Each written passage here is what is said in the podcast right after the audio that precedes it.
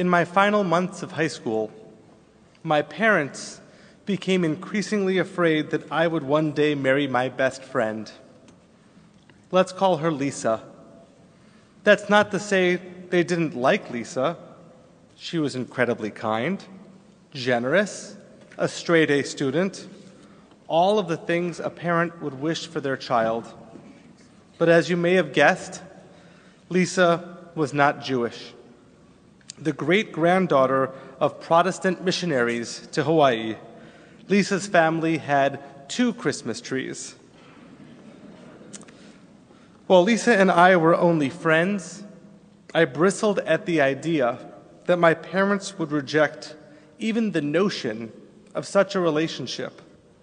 After all, they had left the Jewish community of Chicago to pursue careers and raise a family in the non Jewish wilderness of Honolulu.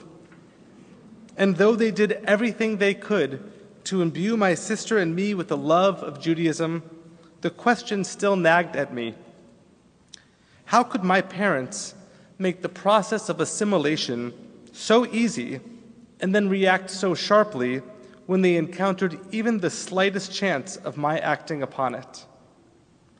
Later, I realized that I was not alone in this question. As we well know, post war American Jews made it their mission to blend into American culture. The melting pot theory dictated that one leave their Yiddish and European ways at the door, identifying Jewish marks such as a kippah a tallis, or even a beard were removed. Meanwhile, American Jews entered into previously uncharted cultural territory. They flooded universities, once kept out of reach by the quota system. They entered non Jewish suburbs and preached the virtues of public schooling as the great social equalizer. All barriers and distinctions between Jews and Christian America were removed. As anti Semitism dissipated, a funny thing happened. The children of these Jewish assimilationists began to marry their newfound neighbors. Only 60 years ago, less than 10% of American Jews were married to non Jews. By 1990, that number had risen to over 50% of American Jews. In the most assimilated communities, such as Marin County, that number now reaches 75%. To this, the elder statesmen of the Jewish community wring their hands and frown upon their subsequent generations. To which we may respond What exactly did you think would happen? If you raise us to look, act, feel like other Americans, then of course we will eventually fall in love and create families with them it's as if you sent us to swim school, equipped us with goggles, snorkels, flippers, and are then shocked and dismayed when we jump into the water. The issue of intermarriage is really nothing new.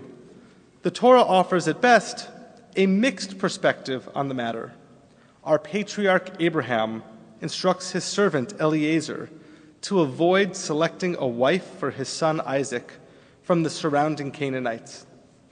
A generation later, Isaac's wife Rebekah insists that her son Jacob not marry from the daughters of the land. And yet, when Abraham's grandson Joseph happily marries an Egyptian wife, her foreignness is not an issue. Moses, the greatest prophet of all, marries the daughter of a foreign priest. When his sister, Miriam, publicly criticizes Moses for his choice, God forcefully rebukes her and punishes her. This evening, I would like to consider how we may transform the reality of intermarriage into a blessing for the 21st century Jewish community. No, I'm not here tonight to encourage intermarriage, but this issue need not be cast as the threat it is often made out to be.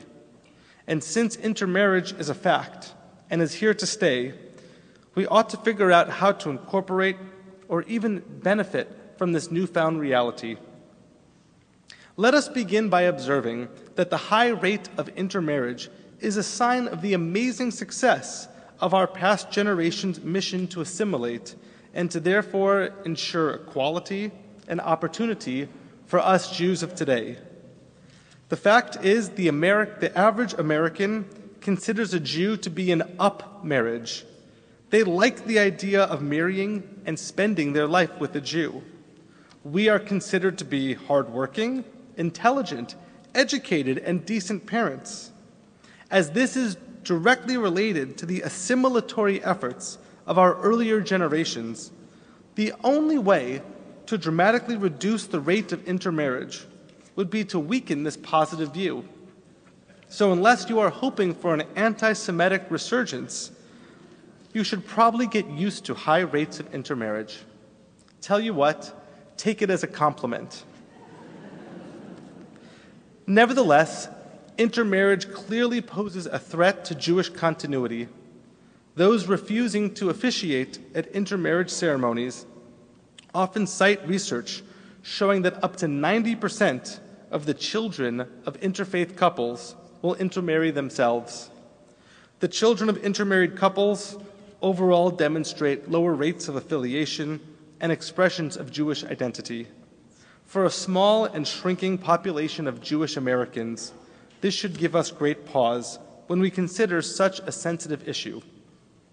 Rabbi Eddie Feinstein astutely summarizes this view when he writes If you love Shabbat and Passover Seder's, building a sukkah and lighting the Hanukkah menorah, going to synagogue on Rosh Hashanah, if you love hamantashen, latkes, fried matzah, apples and honey, if you think about the Holocaust, about Israel, about Torah, wouldn't you be happier spending your life with someone who shared all of this with you? But at the same time, I believe that we do ourselves great damage when we hasten to write off the hundreds of thousands of descendants of intermarriage who think of themselves as Jewish, or at least have the potential to do so. Furthermore, I believe that the low affiliation rate of intermarried couples is at least somewhat due to the frigid response often delivered by the Jewish community.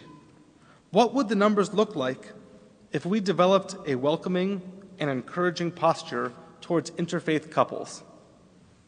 Let's consider two narratives. Adam and Christina meet with the rabbi, who explains that he simply cannot marry a Jew to a non Jew. Yes, he will happily marry two atheist Jews so long as their mothers are both Jewish. But a marriage between a Jew and a supportive non Jew is prohibited by Jewish law and therefore cannot be blessed as anything holy. Christina is hurt, and Adam is ashamed that the rabbi does not deem them worthy of his blessing. Years later, this anger and resentment remains, and Adam drifts away from the Jewish establishment which rejected him and his bride. Adam and Christina raised their children as secular citizens or within Christina's religious community, sheltering them from the Jewish establishment that rejected their parents. I would surmise to say that many of us have family members who can identify with this scenario. Now consider an alternate path. Adam and Christina meet with the rabbi, who explain that a Jewish wedding is a celebration of the creation of a Jewish home. While Christina is not ready to convert, she agrees that children thrive in a home united by a single religion, and so agrees to build and sustain a Jewish household. The rabbi invites Adam and Christina to take the year long Introduction to Judaism class together so that they may explore and discuss issues of Jewish religion and culture. They are guided through discussions regarding raising their children, Jewish education, and how ritual and the Jewish calendar will exist in their home. On the day of their wedding, both Adam and Christina understand and honor the symbols of the chuppah and the breaking of the glass. They embark on a life together with a deep appreciation for Jewish custom and a shared understanding of what part it will play in their lives. And a month after the wedding, the rabbi calls to invite the couple to discuss how they can best be served by the synagogue and incorporated into the Jewish community. I believe such an approach presents a game changer and carries the possibility of significantly lifting the affiliation rates cited earlier. Through this example, I am urging us to reframe the discussion from how to limit intermarriage to how to best welcome and incorporate a spouse who is not Jewish into Jewish life and therefore sustain the Jewish home. Already, the supportive non Jewish spouse plays a pivotal role in the Jewish community. Karen Kushner, the Chief Education Officer of InterfaithFamily.com and wife of our own scholar in residence, Rabbi Larry Kushner, uses the term common law Jews for those non Jewish spouses who support and sustain Jewish households. Here at Congregation Emanu-El, I come into contact with many, many common law Jews. We are blessed by their presence here tonight. You are the non Jewish spouse who regularly brings your kids to religious school. You are the non Jewish spouse who encourages your Jewish partner to light Shabbat candles. You are the non Jewish spouse who finds comfort and support mourning for family members through Jewish ritual. You are the non Jewish spouse who carefully prepares food for your Passover Seder and perhaps even brings your ambivalent Jewish partner to Erev Rosh Hashanah services. this evening, thousands of Jews throughout San Francisco are at home, still at work, maybe at the gym or the movies, or enjoying the great weather. Either way, they're not here. And yet tonight, hundreds of you non Jewish partners and spouses join us. You are here to support and be supported by the Jewish community. You are here for your partners and your families and for yourselves. Let me say something which you ought to hear from the Jewish community more often. Thank you. We really appreciate all that you do. You bless us with your presence, and you make us into better Jews. In researching the effect of supportive non Jewish spouses, UC Davis professor Ari Kelman comes to a surprising conclusion. A weakly connected Jew is actually more likely to participate in the Jewish community by marrying a supportive non Jew than a fellow ambivalent Jew. Let me say that again. It's tough. A person who is only ambivalently Jewish is more likely to raise their kids as Jews by marrying a supportive non Jewish partner than someone like themselves. If you think about it, this makes sense. The curious spouse brings all sorts of questions to their partner. What's Passover? Why are some foods kosher? Why do we fast on Yom Kippur? The Jewish partner is forced to revisit issues long ago forgotten and to encounter Judaism on an adult level, perhaps for the first time. They are often embarrassed by their own ignorance and inspired to learn more about their heritage. This is not a curse, but rather the blessing of intermarriage. The fact is, marrying Jews to other Jews alone does not produce Jews. Jewish experience is the key, not Jewish lineage and there is nothing to say that a non Jew cannot play a crucial role in this process. Just last week, I asked my eighth grade class here at Emanu-El the following question Who here believes it is important to marry someone Jewish? Out of the 45 students in the room, not a single one agreed. I then asked, Who here intends to raise their kids as Jews? Every single one agreed. Now, you may simply call these students naive, but remember that statistically speaking, a majority of them are raised themselves in interfaith households, and yet they are choosing to continue their Jewish education post bar and bat mitzvah. Their mere presence illustrates the fact that Jewish experience is not necessarily bound to Jewish lineage. On the other hand, from time to time I encounter interfaith families who choose to raise their children under dual religions with the hope that one day the child will decide which one to follow. In this case, what sounds like a good idea can often turn into the projection of an unresolved argument onto the child. Ultimately, choosing a single religion may become akin to choosing the parent who subscribes to it. And if the child refuses to decide, they lose both religions, because to admire all religions is to lack a claim or identity with any religion. We must tread very carefully in such situations. It is for this reason that our clergy here at Emanu-El adhere to a basic policy regarding intermarriage.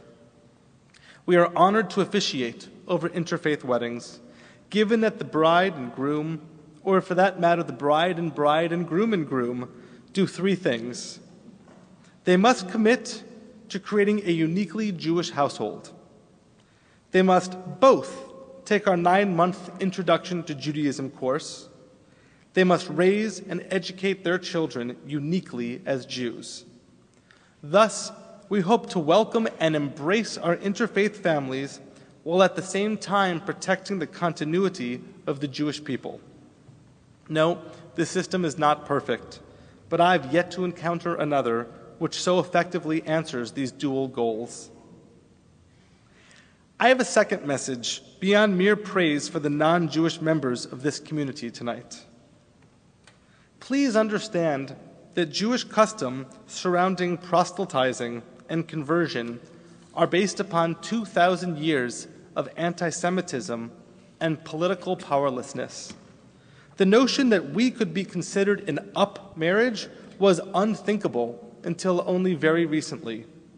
Conversion to Judaism meant giving up one's political and civil rights. And so we have built a societal habit of downplaying or even dissuading conversion. But as we no longer live in this world, tonight I say to you the opposite. As we enter into a new year full of promise and opportunity, perhaps it's time that you think about formally becoming a Jew Many of you have been trying on Judaism for so long, and it clearly fits you so well. Maybe it's time to make public and certain what has clearly evolved over years of personal practice. If this prospect intrigues you, I invite you to speak with me or any of my colleagues and to sign up for our Introduction to Judaism course, which begins after Yom Kippur. Join Rabbi Bauer's conversion discussion group also beginning in a few weeks. Additionally, there will be two follow up sessions on the subject of intermarriage over the coming days. Tomorrow at 10 a.m., I will be leading a text study on Jewish sources on intermarriage. And on Yom Kippur, Karen Kushner will lead a discussion on interfaith marriage at 3:30. Despite all I've said, many of you might be surprised to hear that many non-Jews attend Rosh Hashanah services here at Emanu-El.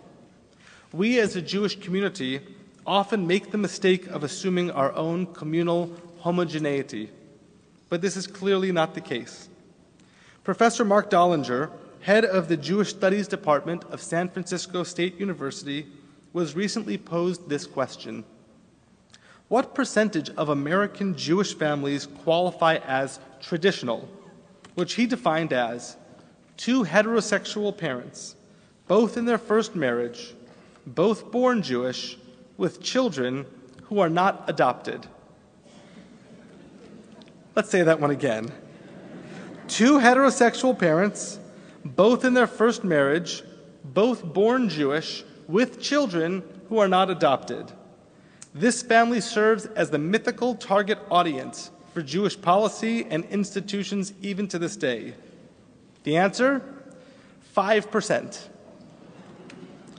We cling to a mythical idea of Jewish identity for which 19 out of 20 of us fails to qualify. The sooner we dismiss this idea, the better we will properly understand our constituency and effectively embrace the many non Jews who support and nourish us each day. Tonight, I put myself in my parents' shoes. How would I respond if one of my children were to consider marrying a non Jew? As a parent, yeah, I'd worry about continuity. It's not that I think that people from other religions make for worse spouses.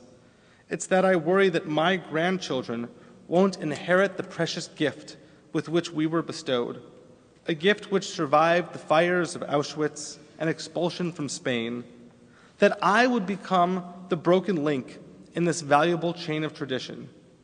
As an active Jew, I see the world through Jewish eyes. My sense of time beats to the rhythm of the Jewish calendar. I relate to the world in terms of mitzvot, the ideal of tikkun olam. I fear that my grandchild, or even my child, might not feel the same connection to Judaism, and that we may become distant because of it. That I one day will invite my granddaughter to Passover Seder, and she will ask me what it is, and I am absolutely terrified by this prospect. At the same time, I realize that my child's future partner does not have to be Jewish in order to share and contribute to this tradition. That an interested, participative non Jew can play a significant role in the creation of a Jewish home. That there is no one set model for the Jewish community. Most of all, I believe in Judaism and refuse to subscribe to the image as the eternally dying people. I believe in the traditions, rituals, and structures that have evolved over thousands of years. I believe in Judaism's malleability, in its ability to change shape to conform to the needs of every environment and each era. I believe that we endure and prosper by the maintenance of a highly porous membrane, which brings in the best of external influences. Surely Judaism will adapt to this moment as well so long as we focus less on what happens during the half hour spent under the chuppah and more on the lifetime which ensues once the couple walks down the aisle. Two years ago, my parents' prophecy came to fruition. I married my high school friend, Lisa. No, it's not like that. You see, I married her to this other really nice Jewish guy. And so, my high school friend and non Jew par excellence is now the proud stepmom to two Jewish boys and mother to an adorable baby girl with another on the way. She's helping her oldest stepson to prepare for his bar mitzvah. This past December, I received my first ever Hanukkah card from my old friend, and I smiled, and I have to admit that I cried when I saw it. Such things give me faith that this moment may not consume us, but rather may bless us with the opportunity to make us better. Chag Sameach and Shana Tova.